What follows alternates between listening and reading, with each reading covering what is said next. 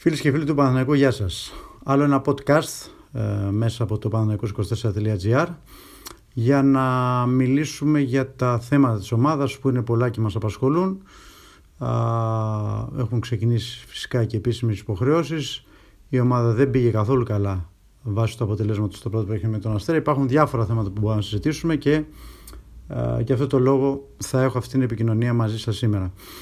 Ε, καταρχάς θέλω να να πω δύο, δύο λόγια για το ε, ό,τι έχει ακολουθήσει μετά την ήττα από τον Αστέρα. Είναι μια ήττα φυσικά που πόνεσε όλο τον κόσμο και τους ε, ανθρώπους της ομάδας, είναι δεδομένο αυτό. Μια ήττα για την οποία δέχτηκε έντονη κριτική και εγώ το άσκησα κριτική ο Ντάνι Πογιάτος ε, για κάποια λάθη που έκανε στην πρεμιέρα. Ε, να μην τα επαναλάβω, τα έχω σημειώσει σε προηγούμενο ε, μπλοκ μου στο Παναγικός 24 ε, εκεί που θέλω να σταθώ και για μένα παίζει πολύ μεγάλη σημασία είναι για το τι ακολούθησε μετά από αυτή την ήττα. Νομίζω ότι φτάσαμε στα όρια της υπερβολής τα όσα έχουν ακουστεί για τον προπονητή του Παναναϊκού. Θέλω εδώ ξεκάθαρα να πω ότι δεν υπάρχει προπονητής σε όλο τον κόσμο που να μπορεί να κριθεί σε δύο και τρεις αγωνιστικές. Ε, αυτό συμβαίνει με όλους τους προπονητές σε όλες τις ομάδες. Δεν μπορείς να βγάλεις συμπεράσματα για ένα προπονητή μέσα σε δύο αγωνιστικές, ακόμα και σε τρεις αγωνιστικές, θέλει χρόνο. Πόσο μάλλον όταν πρόκειται για ένα προπονητή ξένο που έρχεται για πρώτη φορά στην Ελλάδα και ένα προπονητή που για πρώτη φορά κουτσάρει πρώτη ομάδα. Το καλοκαίρι ο Παναγενικό πήρε ένα ρίσκο και η διοίκησή του επιλέγοντας αυτόν τον προπονητή. Άρα όταν παίρνεις αυτό το ρίσκο γνωρίζεις ότι ε, θα πρέπει να δώσεις και πολύ χρόνο ε, για να παρουσιάσει το δικό του σχέδιο ο προπονητής. Στη συγκεκριμένη περίπτωση νομίζω ότι αυτό που χρειάζεται ε, είναι ε, χρόνο ο Πογιάτος για να δούμε τι ε, θα παρουσιάσει στο γήπεδο. Είναι ένας προπονητής ο οποίος ακόμα ψάχνεται, το είδαμε, κάνει κάποια πράγματα που μας κάνουν εντύπωση, όπως χρησιμοποιήσει το Μαυρομμάτη σε θέση αριστερού μπακ και μάλιστα προωθημένος εκεί έδειξε ότι έχει περισσότερη εμπιστοσύνη στο Μαυρομμάτη στιγμή και όχι στο Ζαγαρίτη.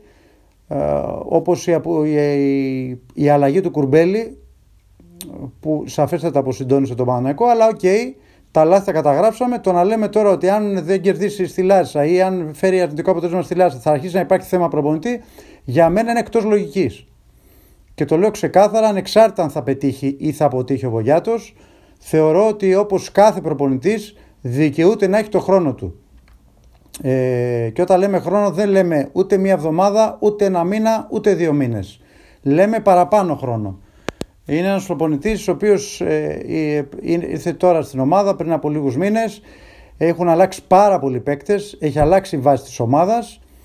Ε, πειραματίζεται. Δεν είχε χρόνο η αλήθεια είναι στην προετοιμασία. Έτσι όπως είναι οι, οι, οι συνθήκες φέτος ήταν πολύ δύσκολη η προετοιμασία για όλες τις ομάδες, ήταν πολύ γρήγορη η προετοιμασία. Άρα ε, αναγκαστικά στην προετοιμασία δεν έβγαλε τα οριστικά του συμπεράσματα για κάποιους παίκτες με αποτέλεσμα να γίνουν κάποια λάθη στην πρεμιέρα, λάθη που μπορούν να επαναληφθούν και στη συνέχεια. Επαναλαμβάνω όμως ότι είναι παράλογο να καθόμαστε να συζητάμε και να λέμε ότι η παραμονή του Πογιάτος θα κρυθεί από το αν θα κερδίσει στη Λάρισα, αν θα κερδίσει τον Άρη και όλα αυτά. Μα θα πει κάποιος, Ζετάσο, τι λες τώρα; Και αν η ομάδα κάνει ε, 0 νίκες στα 5-6 πρώτα παιχνίδια, ε, εντάξει, μην πάμε στο άλλο άκρο, στην υπερβολή. Σε κάθε περίπτωση όμως θεωρώ ότι είναι εκτός λογικής να κάνουμε την οποιαδήποτε κουβέντα για θέμα προπονητή αυτή την εποχή. Έτσι. Ε, επαναλαμβάνω ότι η διοίκηση του Παναναϊκού πήρε το ρίσκο με την ε, συμφωνία με ένα προπονητή ο οποίος δεν έχει δουλέψει σε πρώτη ομάδα. Θα πρέπει λοιπόν αυτή την επιλογή της ε, να τη στηρίξει και να της δώσει χρόνο. Έτσι. Ακόμα και αν δεν πάει καλά το παιχνίδι στη Λάσα, θα χρειαστεί χρόνο ο Πογιάτος στη συνέχεια για να δούμε το τι ακριβώς θα συμβεί.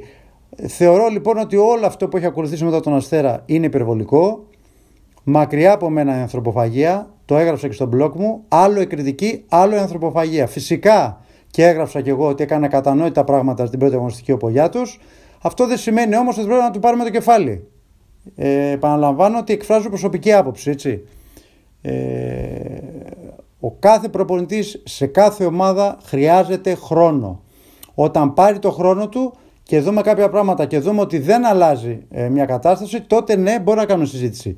Αλλά να συζητάμε τώρα ότι μετά τις δύο πρώτες αγωνιστικές ή τις τρεις πρώτες αγωνιστικές, εάν ο Παναγικός θα κερδίσει, αν υπάρχει θέμα προπονητή, νομίζω ότι είναι εκτός λογικής και εύχομαι και ελπίζω να μην ισχύει κιόλας. Έτσι.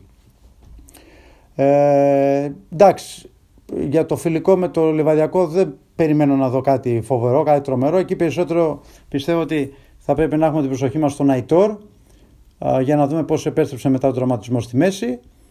Ε, και φυσικά ε, να δούμε στη συνέχεια πώς θα πάει η ομάδα από το παιχνίδι με τη Λάζα την άλλη Δευτέρα. Πάμε σε ένα δεύτερο θέμα που αφορά εμέσως και τον Πανανέκο. Φυσικά μιλάμε για την ε, αποτυχία του Άρη και του Όφη στα ευρωπαϊκά κύπελα.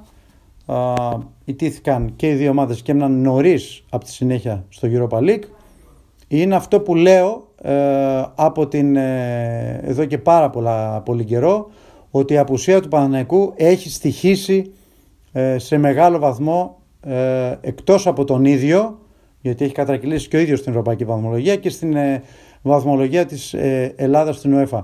Δεν είναι τυχαίο ότι πλέον έχουμε φτάσει στο σημείο να βγάζουμε τέσσερις ομάδες στην Ευρώπη όταν ε, με τις καλές πορείες του Παναναϊκού στην Ευρώπη είχαμε φτάσει ακόμα να βγάζουμε και τρεις ομάδες στο Champions League. η Ελλάδα έχει ανάγκη τον κανονικό Παναναϊκό στην Ευρώπη για να μπορέσει να πάρει βαθμούς, να μπορέσει να σταθεί στα πόδια της, να μπορέσει να ανέβει από τη 18η θέση που είναι τώρα ε, όταν λέω για κανονικό Παναναϊκό, δεν εννοώ για το σημερινό Παναναϊκό, διότι η αλήθεια είναι ότι μου στείλετε κάποια μηνύματα και μου είπατε ότι αυτός ο Παναναϊκός άμα βγει στην Ευρώπη ε, θα έχει την τύχη του Άρη και του Όφη. Εννοώ έναν κανονικό Παναναϊκό, μια ομάδα που πραγματικά θα τη δούμε να λειτουργεί ως ομάδα στο γήπεδο και να ξέρει να παίρνει αποτελέσματα. Αυτός ο Παναναϊκός λοιπόν ε, είναι ανάγκη ε, να επιστρέψει στην Ευρώπη δυνατός ε, και όλο αυτό είναι ένα μήνυμα εν ώψη της ε, νέας σεζόν, όχι αυτής που διανύουμε ήδη, της νέας σεζόν εφόσον ο Παναγενικό εξασφαλίσει τη συμμετοχή του μέσω πρωταθλήματος ή κυπέλου ε, στα ευρωπαϊκά κύπελα. Θα πρέπει λοιπόν η ομάδα να παρουσιαστεί δυνατή σε αυτήν την επιστροφή της στην Ευρώπη, να γίνουν οι κινήσεις που πρέπει α, τον ερχόμενο χρόνο, ώστε σιγά σιγά να αρχίζει ε, να ανεβαίνει και πάλι τα σκαλιά από τον πάτο που βρίσκεται τώρα, γιατί ουσιαστικά το γεγονός ότι η ομάδα έχει να κάνει καλή πορεία εδώ και 10 χρόνια την έχει βυθίσει και την ίδια βαθμολογικά στην Ευρώπη. Έχει στοιχήσει πάρα πολύ στον κόσμο του Παναναϊκού. Βεβαίως το γεγονός ότι τα τελευταία τρία χρόνια έμεινε εκτός Ευρώπης ε, είναι ευθύνη της διοίκησης. Με όλα αυτά που έγιναν με τα χρέη και όλες τις καθυστερήσεις πληρωμές, ο Παναναϊκός λοιπόν η διοίκησή του επέλεξε η ομάδα να μείνει να τιμωρηθεί και να μείνει εκτός Ευρώπης τα τρία τελευταία χρόνια. Αλλά τα προηγούμενα, και τα προηγούμενα χρόνια η ομάδα δεν έσκησε. Επαναλαμβάνω, το 2010 και το διπλό επί της Ρώμα η ομάδα έχει να κάνει μια καλή ευρωπαϊκή πορεία, μια καλή ευρωπαϊκή νίκη. Δέκα χρόνια λοιπόν εκτός Ευρώπης για τον Παναναϊκό είναι πάρα πολλά και για τον κόσμο του. Νομίζω ότι θα συμφωνήσετε όλοι και ειδικά πιο παλιοί που έχετε ζήσει, έχουμε ζήσει τις ε, μεγάλες νίκες του Παναναϊκού και τις μεγάλες πορείες του Παναναϊκού στην Ευρώπη ότι περισσότερο από όλο, στοιχίζει η απουσία του Παναναϊκού από τα ευρωπαϊκά κύπελα της πιο πετυχημένης ομάδας ελληνικής στην Ευρώπη όσα χρόνια και να περάσουν αυτό δεν αλλάζει με έναν τελικό, δύο ημιτελικούς, τρεις προημιτελικούς στα ευρωπαϊκά κύπελα βλέπετε ότι ο Παναναϊκός απουσιάζει για 10 χρόνια και καμία ελληνική ομάδα δεν έχει πλησιάσει καν σε αυτό το επίτευγμα. Γι' αυτό και επαναλαμβάνω και λέω ότι είναι επιτευχτική ανάγκη η ομάδα να επιστρέψει στην Ευρώπη και να είναι δυνατή. Να αλλάξει πρόσωπο, να γίνει πιο δυνατή ε, και φυσικά να παρουσιαστεί όπως πρέπει όταν επιστρέψει στα ευρωπαϊκά κύπελα.